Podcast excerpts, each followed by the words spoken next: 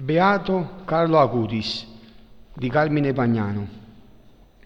Carlo Acutis nacque venerdì 3 maggio 1991 da Andrea Acutis, esponente dell'alta borghesia torinese, e dalla moglie Anton- Antonia Salzano. La coppia viveva a Londra per motivi di lavoro.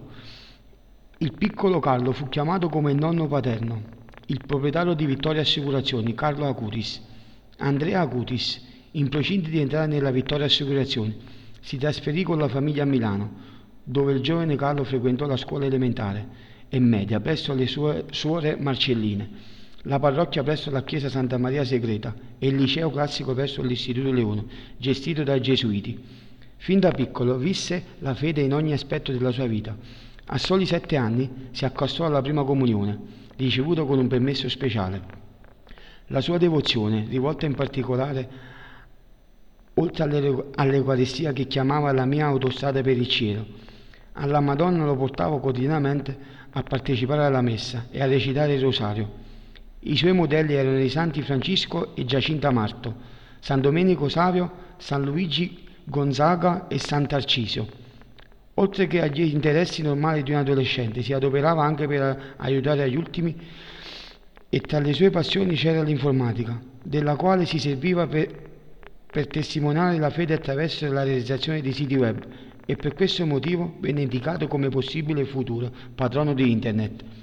Ideò e organizzò la mostra su miracoli eucaristici nel mondo con la collaborazione dell'Istituto San Clemente.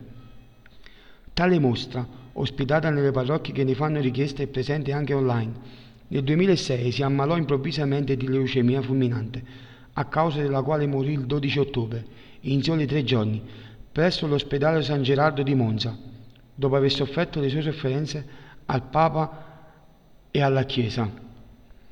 Definito quasi un frassati milanese, fu sepolto secondo il suo desiderio nel cimitero di Assisi. Il 6 aprile, dopo alcuni giorni di preparazioni e nei momenti di preghiera nella Basilicata inferiore di San Francesco e San Rufino, i suoi resti, dopo aver stati risumati dal cimitero cittadino per essere preservati, furono traslati al santuario della spogliazione di Assisi, all'interno di un monumento funebre bianco, nella navata destra. Dopo l'estumulazione il corpo fu messo in trattamento conservativo e per la successiva esposizione il volto fu ricoperto da una maschera in silicone.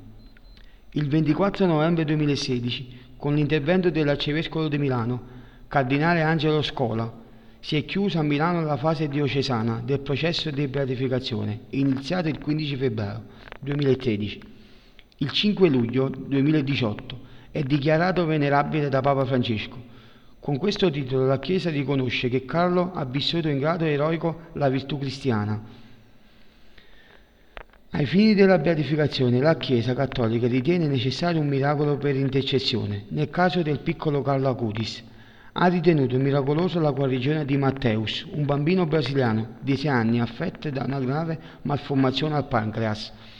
Il 12 ottobre 2013, nella chiesa brasiliana di San Sebastiano, di cui era parroco padre Marcello Tenorio, era in corso la benedizione con una reliquia di Carlo Acutis, un pezzo del pigiama macchiato di sangue con cui il beato dormì poco prima di morire. Matteus, a causa della sua malattia, vomitava sia gli elementi solidi sia le bevande e il deperimento organico conseguente faceva temere per la sua vita. Quando fu il suo turno di toccare la reliquia chiese, sul suggerimento del nonno, che lo accompagnava la grazia di non vomitare più, e da quel momento il fenomeno cessò. Nel febbraio 2011 il bambino fu sottoposto a una serie di esami, dai quali risultò che la malattia era scomparsa e il suo pancreas era tornato normale. La guarigione istantanea, completa e duratura è stata ritenuta inspiegabile alla luce delle attuali conoscenze mediche, della consulta, della consulta medica della Congregazione delle Cause dei Santi.